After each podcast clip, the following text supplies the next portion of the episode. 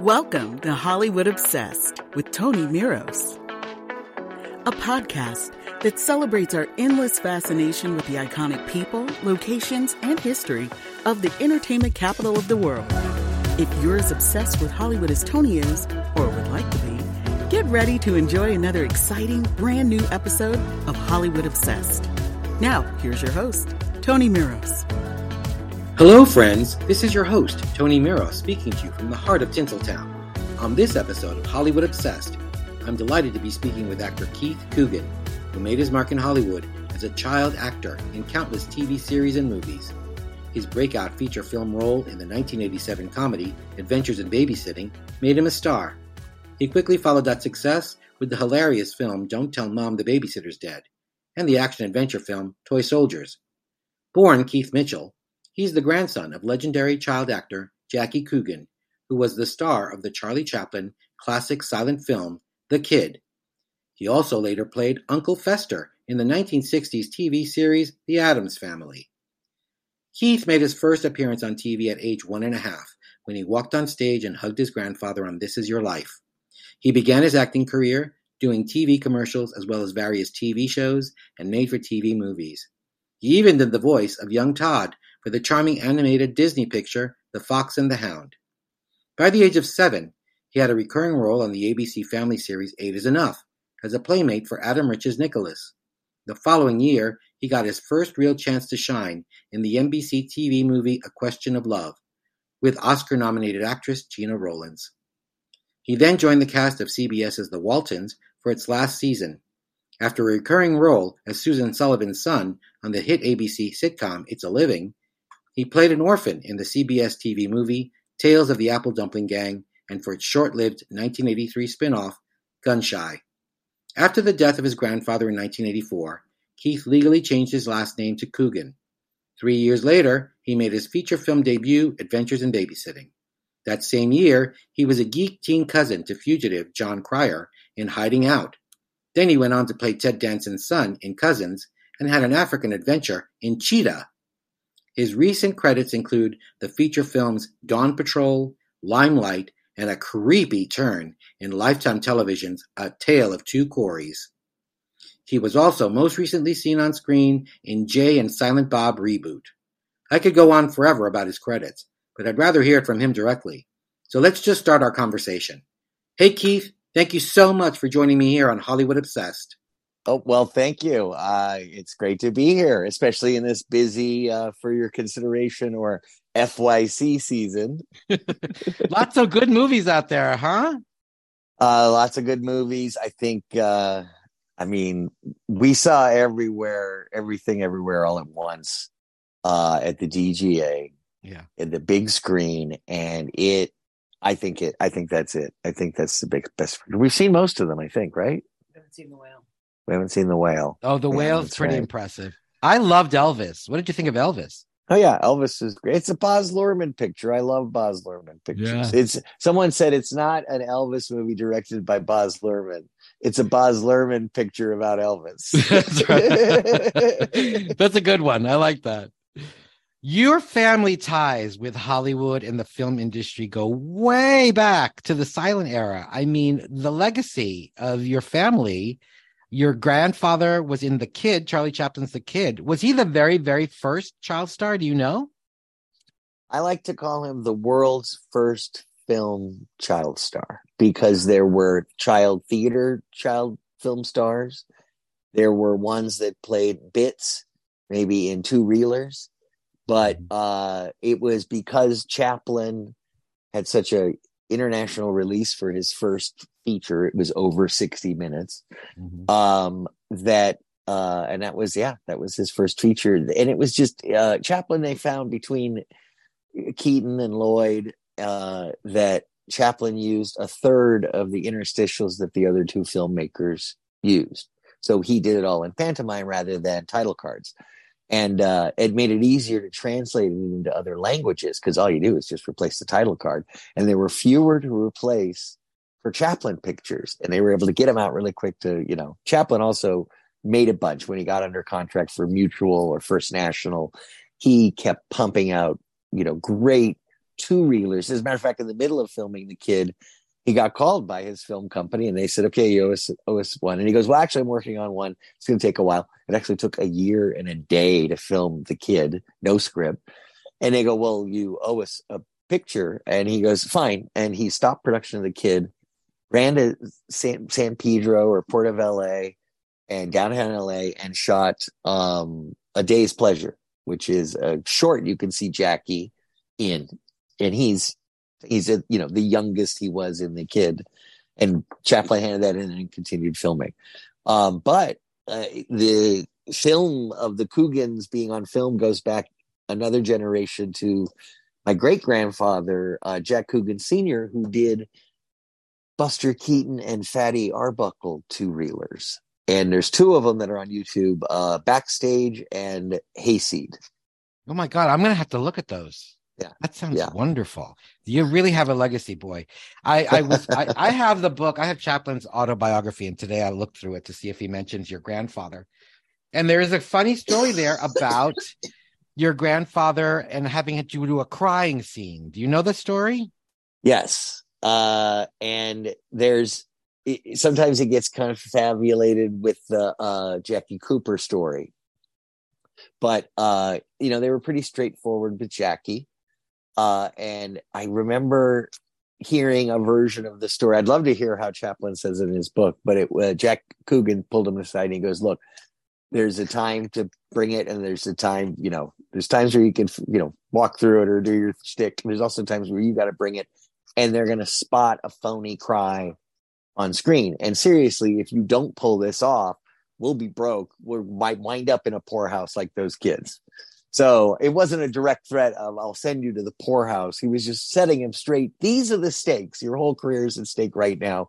And what's interesting about that when he's screaming for him, um, he- he's screaming, "Daddy, I want my, you know, I want my daddy." And uh, Chaplin goes, "Jackie." You could see his mouth say Jackie. And I think in the script his name is John, and my grandfather's real name was John. Mhm. Um, so I just they're you know they were tight, um, and created a lot of the story and played together. There's these great behind the scene photos in the Chaplin archive of them climbing sets and uh, riding bikes and uh, it's uh, uh so how does he say it in uh, It- well, I'll just give you the last little section because, of course, Chaplin's writing his book and it's about his life. So he has to make it a little dramatic. It was a scene where I rescue the boy from the workhouse officials, and while he's weeping, I hug and kiss him. When it was over, I asked the father, How did you get him to cry? And this is in quotes. I just told them that if he didn't, if that he if he didn't, we'd take him away from the studio and really send him to the workhouse. I turned to Jackie and picked him up in my arms to console him. His cheeks were still wet with tears. They're not going to take you away, I said.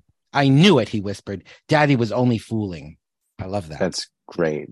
That's so great. So there's a few levels of BS in there because I know my great grandfather would have said that anyway, no matter what he said to little Jackie, he would say some kind of, you know, smart aleck remark like that. For a minute there in the Urban Dictionary, there was a a, a verb to coogan somebody. Uh, and to coogan someone was to, in one motion, with one hand, you grab them by the lapels and pull them towards you. And in the other, you punch and then elbow them at the same time. Boom! They go, and you've been cooganed. I love that. That's So they he was um the worst of the womanizers and the drinkers and the you know uh, of everything that you know today Hollywood has said it's time to move on from the bad behavior. My great grandfather did kind of embody that in a everybody else is doing it kind of a way. Right. Um But Jackie became a huge star. Like I read somewhere he was like the number one star in the world and that he made like $4 million as a kid. Yes, he had uh, in uh, 1923. He had two movies come out: Circus Days and Daddy, and that put him above Douglas Fairbanks and uh, Rudolph Valentino. That's amazing. And uh, but he was very humble about it. Uh, the next year, uh, he was overtaken by a dog, Rin Tin Tin. So Damn Rin Tin Tin. Damn you, Rin Tin Tin. And then ironically, him and Buster Keaton cameoed in Wonton Ton, the dog that saved Hollywood. Oh my god, I remember that movie. That was like That great. It was in the seventies or something, wasn't it? and- Something like yep. that. Yeah, Bruce Dern, Billy Barty, Right. uh, fantastic send up of uh, of Hollywood people. More the people scratching around the edges, trying to you know make it in Hollywood. But the one thing that I don't think a lot of people know about your uh, grandfather is that he he was he was broke at 21 because his family had pretty much taken his money and he sued them, right? Yes. So he had earned between two and four million dollars. Uh, on studio books, it was about two million, but then there was another two million of merchandising. So my Mhm. grandfather was one of the f- first heavily merchandised stars with uh, peanut butter uh, tins, pencil uh, holders, sheet music, official haircuts, every kind of little button and figurine that you could imagine. They made uh, a pewter uh, Rolls Royce hood ornament that you could order with with the little kid on there. Um, and so my grandfather was getting cuts of this. It went to the Jackie Coogan Productions. So my great grandfather and great grandmother, they had publicly already been totally cheating on each other. My great grandfather was very showgirls and, you know, up and coming starlets. My great grandmother with uh the accountant, the family accountant, uh, Arthur Bernstein. so when a terrible tragedy happened, edging towards my grandfather's 21st birthday, there was a car wreck. And uh, uh, f- five people in the car, four people passed away. So my great grandfather died. Uh, Junior Durkin, who played Huck Finn in the Tom Sawyer and Huck Finn movies, my grandfather's first talkies were Tom Wow. Sawyer and Huck Finn. Um, Junior Durkin uh, passed uh, a writer for Jackie Coogan Productions, and the uh, Coogan Ranch had uh, the ranch a ranch hander head of the ranch ranch manager Mhm. um, whose family sued our family, and the a car went off the road, either forced off the road by another car. Someone was going too fast, um, and uh, that uh, my grandfather held my great grandfather in his arms as he died. My grandfather lived, uh, had broken ribs and collarbone and stuff, but he, he you know, um, made it through. So he finally came of age, went for his money, and found out that uh, it was gone and it had all been spent. So um, they uh, my they found when they dug into the books, my great grandfather had eighty thousand out on the books of Jackie Mhm. Coogan Productions. Hmm. That's it, eighty grand, and that was for whining and dining and taking people out to clubs. Um, a little bit of flash. Right. Uh, the other rest of the money, there was the lawsuit in LA, um, which is interesting because a minor uh, signing a contract, it's unenforceable. Mhm. If you're under 18, that's not a value. You can't sign a contract if you're under 18 in California. So the Coogan Act, um, so we lost it because uh, at the time, a minor's earnings are community property of the household, and the family had every right to spend the money. So 48 hours after the trial ended, they drafted the Coogan Act, Child Actor Labor Bill. Uh, it's it's in effect in about five states in some various forms. Um, other states may put um, protections, but um, this one says three hours of schooling. Um, you can do f- up to five in a day and bank two, Mhm. and then do one the next day. Say it's a heavy day. Uh, so you can you can minimum is one hour of school only if you banked. right. Um, I actually sold banked. I had 20 hours of bank, and we sold it from one production to the other. And they go, legally, we can't do that. They go, we can't trade money for that time. They go, what can we do? And they go, Right. buy them books. And so he took that value of school, and I got encyclopedias and books, and it was great. I, my education was enriched. They also do um, background checks on adults that work with minors. They siphon off 15% of the money now into a Coogan account. Uh, this is a blocked trust account uh, that when a child turns 18, uh, they can go and the kid has to play nice. They can't, you know, be mean to their, their parents who have driven around all the auditions and, and say, you know, as soon as I turn 18, I'm going to go get my money. Right. Be nice because you need your social security, uh, form of photo ID, and your birth certificate. Without those three pieces, you're not going to be able to get your money. And mom's probably holding on to them. Yeah. Well, I mean, it's amazing that the Coogan uh, Act is there and that it's there to protect the kids that are doing these films. And I don't think a lot of people know that that is because of your grandfather. Yeah, and working hour restrictions, and so it starts at at infancy. You can work an hour on the set, and that's why they use twins to get a little more time or Right. behavioral. This one's not crying. We need the one that's crying. Swap them out. Um, as you get older, up to 15, 16 years old, you can work a 10 hour day, a 12 hour day. You Mhm. still need three hours of school, one hour of recreation, one hour of lunch. And so it's hard for a kid to compete with an adult who can work those full 12 hours. You know what I mean? It's hard in a production to have to lean on a kid as a lead. And Sure. they started doing that in the 80s, thanks to John Hughes and um, some really talented and successful child actors that showed they could carry a picture. Did you always want to be in the movies? I mean, did you know about your grandfather's work or no? No, uh, my uh, mother was a young mother and uh, kind of ran away from home, uh, setting up house in Sacramento. Uh, and I just I wanted to be on TV. I was watching Sesame Street, Electric Company, Zoom, Villa Alegre, uh, and I said I want to be on TV.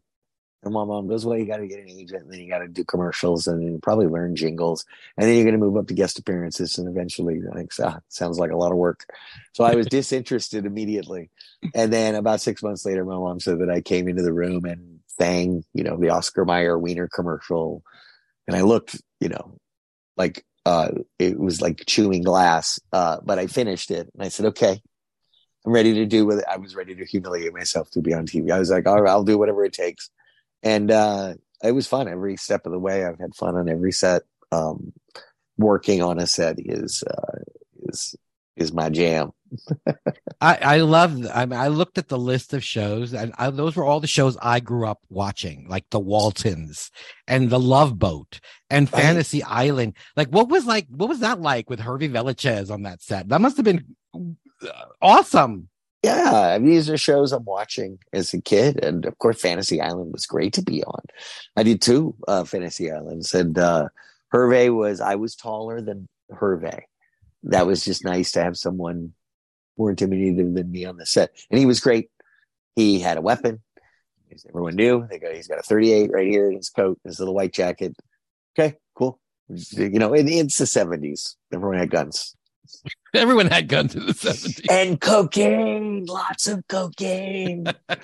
Why is everyone playing backgammon? They're not. Okay never mind never mind. Um, I saw a documentary. It's on Amazon. I just searched your grandfather's name, and it came up, Hollywood's Children, and I Great saw it. It's yeah. a great documentary about child actors and child stars. And there's a wonderful part with you and your grandfather um, on the beach talking about him, you following his footsteps. Were you close? Did you did did did, did he was he supportive of of you doing what he did? Yeah, he was also um, a uh, you know more uh, a klaxon siren warning on um, watch your money, be careful of mothers. That was his. He he said that to Wednesday and Pugsley on the set of Addams Family. I have sacrificed a lot for you kids, and you know. He he expected them and me to act as an adult. He wouldn't help me with my lines because that's your job. I'm not going to do your job for you uh, but he he said that it's hard to get um, a bunch of adults on a set to listen to a child. Mm-hmm. So keep your mouth shut most of the time. And when you have something important to say, hey, that's going to fall on that guy, or I think I should walk in from over there, or then stand in the middle of the room, kind of get some attention and go, hey, and in a loud, clear voice, say what, and maybe you'll be listened to. And um, what was great about doing the 70s television was, and he was also doing, he did just on Brady Bunch and uh, Perry Masons and Wild Wild Wests. And so he was working concurrently while I was working. I went, I visited the set of the Addams Family Christmas Halloween special, the bad made for TV video movie they made. It was, oh my God. That was like the last uh, one they did, right? With with Carolyn Yep. Jones. Yeah. and I got to go on the set of The Escape Artist, a zoetrope film starring Griffin Dunne and Raul Julia interesting. Um, so we were very tight. I he passed when I was 14, and they would spend summers with us. So my grandparents had retired to Palm Springs. Too hot there. They'd come out here to LA and uh, spend the summers with us. And got me how to play chess, and uh, he was also a very um, demanding on money and bets. So money was always an issue with him. Uh, I, you know, it, it, was a huge wound for him. So if we made a bet, bet you a dollar that this, that's the fastest thing. Okay. And as soon as we would run to the encyclopedia, or the dictionary, the Guinness Book of World Record, prove you wrong, and then go, okay, pay up. If it was gin rummy, and you know we're playing penny a point, whatever, and it's dollar thirty, great. okay, I owe you dollar thirty. Go get it well, I, go get your piggy bus. Give me the dollar thirty now. So he always needed his money now. That's amazing. I loved watching him on the Addams Family, and now with Wednesday, the show on Netflix, and it just keeps going and going. Do you like go? Oh yeah, that was Granddad. No, Uncle Fester. Did oh, people ever come to you about that? Oh God, more than that. I think that it is. You know, there was no portrayal. I'm not going to go as far as the rest of my family does on it. But there was no on-screen portrayal. There was just the, uh, you know, the static uh, comic strip. And um, oh, and uh, Addams had to come up with names. There were no names for everybody. He even named the child Pubert. They said, "Yeah, can't do Pubert." We'll go okay, Pugsley, fine. And they saved it for uh, Addams Family Values. Pubert when uh, That's right. The little baby yeah. is called Pubert. That's right. Yeah, they brought they brought that gag back. So that was an original Charles Addams um, gag to name him Pubert. Um, and so I thought that after, and my grandfather fought hard for that role. He auditioned, he didn't get it. Round of other actors, and you know everyone's kind of getting the hair and the makeup going. And uh, my grandmother catches him shaving his eyebrows and the rest of his hair, and you know, putting the makeup and the dark circles, and he found a, a death cloak, that, you know, and went in in full costume. And uh, and uh, my grandmother goes, "What are you doing? It's only an audition." And my grandfather said, "I've never auditioned for anything before. He'd never had to." And he really, really wanted it. So he was full of joy in doing it. They pounded out a lot of episodes back then I think they did 54 episodes a season or something. Wow, it's, look it up. You'll be shocked. It, it's at least in the 30s. I think there's a total of 50. I don't know. Look it up. You'll go, oh, they really pumped them out. Um, and they had a fun, a lot of fun doing it. He did fight with the director. I heard a great story. Um, oh God, I wish I could remember the director's name. Um, it's better when I can remember the director's name let's say Stanley. So, uh, and uh, they're fighting over a gag or a bit. And my grandfather goes to storm off and he hits the door when he turns around and he goes, Don't fight with me. Uh, I sued my own mother. um, and he'd fall asleep on set and snore and ruin takes. Jack, wake up. You're ruining the take.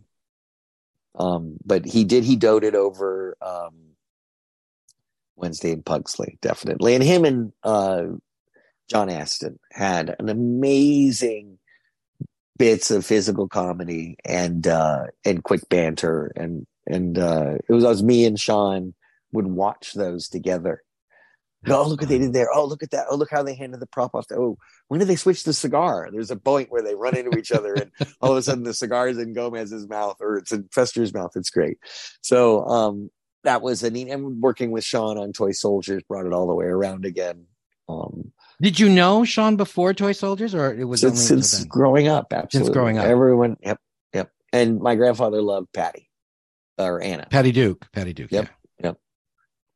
Wow. What I mean, again, you're you're a kid. You you're like hanging out with you know Gomez Addams' son, and you know the Patty Duke, Patty Duke from the Patty Duke show. It's like pretty interesting, different it, was, and it was like everyone's grandparents may brag a bit yeah, the big game or what I did in the war or whatever uh, it is. I built a company, and uh, but um, I thought they were full of it.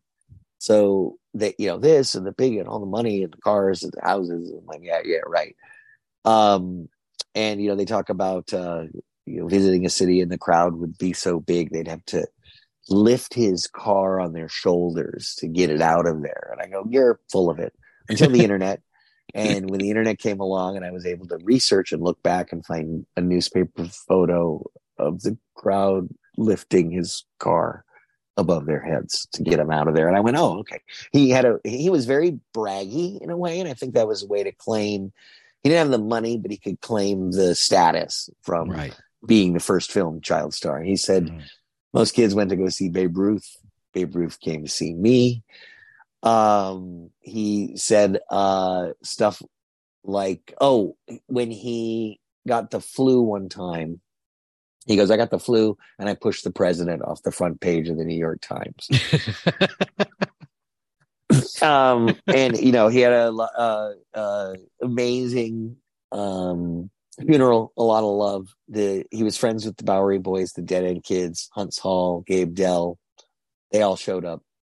Gabe Dell took a picture of my grandfather in his casket.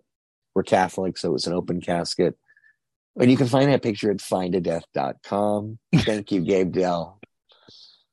Hey man, those Dead End Kids Bowery Boys were cast for a reason in the original uh, theater production, and then with the movies that they did, they were troublemakers, yeah. total troublemakers. Um, uh, John Astin and I eulogized him, um, and uh, hundreds of people came out. He's at Holy Cross uh, in Culver City, In Culver uh, City. Yeah. yeah, and a great grandfather's in Catholic Calvary uh, out in Downey, the first cemetery built outside of LA city limits. You grew up around a lot of other child actors, and a lot, and some of whom are no longer with us, like Adam Rich. I know you were with him on Eight Is Enough, right? Twice I played uh, Adam's friend who ran away from home, and he was hiding in a tent in the backyard.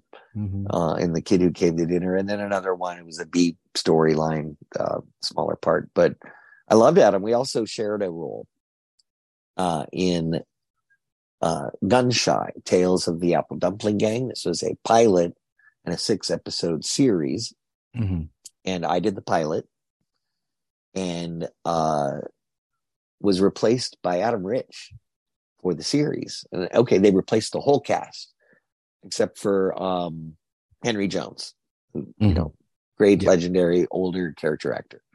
So um, after two episodes, they called us up and they said we would love to have you come back. They let Adam go.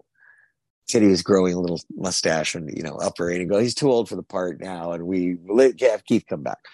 So um, and they go, he can come back at the same you know terms as the original. My mom's like, nah, it's going to be like twice as much. Actually, I shouldn't talk about that stuff. Disney's involved um and uh so i finished the run four episodes but they aired them out of order so i'm in the first four episodes of the series and then adam rich so it looks like adam rich replaced me in the show which he did but actually he replaced me then i replaced him again it was it's hard to explain but there was no love we never were bitter about that they did things like pit kids against each other so they have a kid that's kind of hot and they want him but they don't want to pay his rate and they go, well, all of a sudden they bring in two other kids and they screen test them.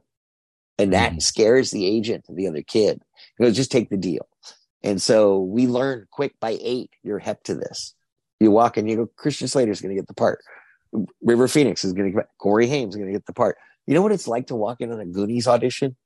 And it's like nine kids and there's only like five parts. You're like, hey, um, who's everyone going out for? There's, there's a couple people double cast, you know? And I asked Corey Feldman, I go, who are you going up for? And he goes, mouth. And I'm like, I was going up for mouth. I was like, there's no way. I go, you're a mouth. I'd cast you right now. You're mouth. Um, yeah, I got to go up for ET and Goonies and Gremlins, um, Stand By Me, Christmas Story, uh, so many, uh, Explorers, Mosquito Coast, um, uh, Gleaming the Cube, uh what's the one um with Slater written by Tarantino but oh, directed True by Tony Romance. Scott. True Romance. I I auditioned for Clarence in True Romance. And now I knew and there's look, I also auditioned for Lloyd Dobler, which I knew I would they go, it's supposed to be like 17. I'm like, movie 17 is different than real 17 same with same with those. Um yeah sometimes you go up for things. I went up for the the kirk cameron part in growing pains.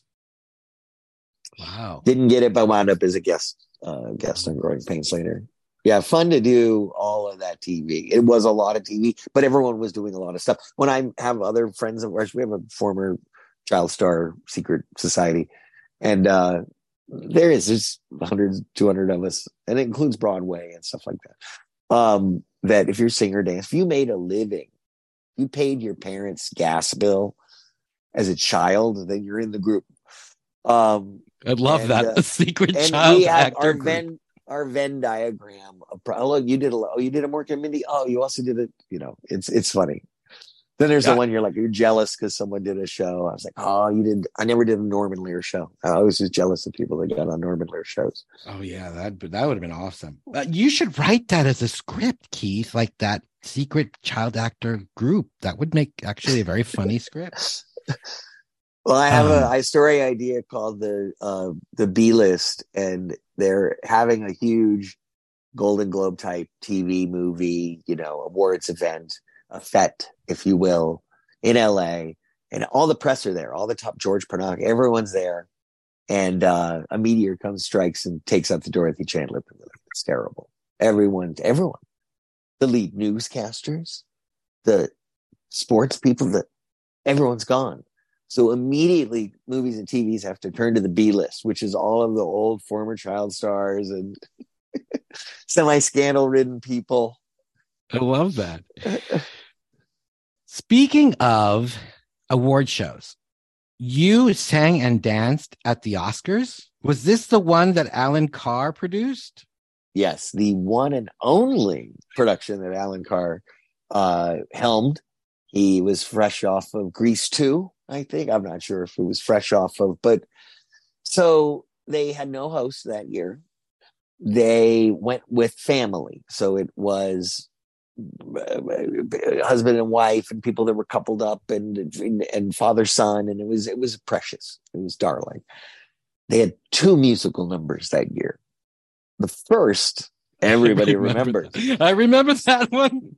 Snow White and Rob Lowe and Lucille Ball, Cyd Charisse, Bob Hope in a wretched, you know, Proud Mary keep on turning number. And then uh, later in the uh, program, um, we did a Young Hollywood number with 19 Nepo babies. Uh, I think 17 of us were literally direct relatives of of uh, old Hollywood. And um, we did a 12 minute number and sang and danced our butt off, uh, direct uh, choreographed by Kenny Ortega. We rehearsed for weeks. Uh, co-starred um, uh, Tricia and Joely Fisher, Ricki Lake, um, Carrie Hamilton, rest in peace. Rest in peace. Um, Corey Feldman, Christian Slater, Patrick Dempsey, Melora Hardin, Blair Underwood. Um, oh God, I'm blanking on so many names. Um, it was it's it's something. Is it really the Oscars finally posted a really high quality version of the whole number? I mean, you got to see it. It's great. And I, it was amazing. They said it's the first year we're opening up the broadcast, the live broadcast to the Soviet bloc. Oh, what's that mean? That means that a billion people will be watching. No pressure. and there's Jack Nicholson and Meryl Streep in the front row and everything. It was great. Was that the first and only Oscars you ever been to? Have you been to the Oscars ever since? No, I'm that's the first and only Oscars I've been to. Well, I mean, it's notable. I mean, was Allan Carr. Shrine. Allan was Carr was banned. I think he was never allowed to do the show again. it ruined his career. Uh, just that one number. Well, don't step on Disney's toes, man. It's their intellectual property. Speaking of Disney, I did not know that you did the voice in The Fox and Hound, right? Yeah. Um, the one thing my family said as a young child, they said, uh, you do whatever you want. Just don't get caught. Don't get it in the press. Uh, it'll ruin your chance to work for Disney. Disney's the brand that's going to be there forever. It is, if you get a fan young, then you could have a fan for the rest of your life. I'm like, okay, I understand that. You want to be always fan, fan, family friendly. Um, you can do movies that are not family friendly. That's fine, but don't ruin your life to the point that you're unhirable.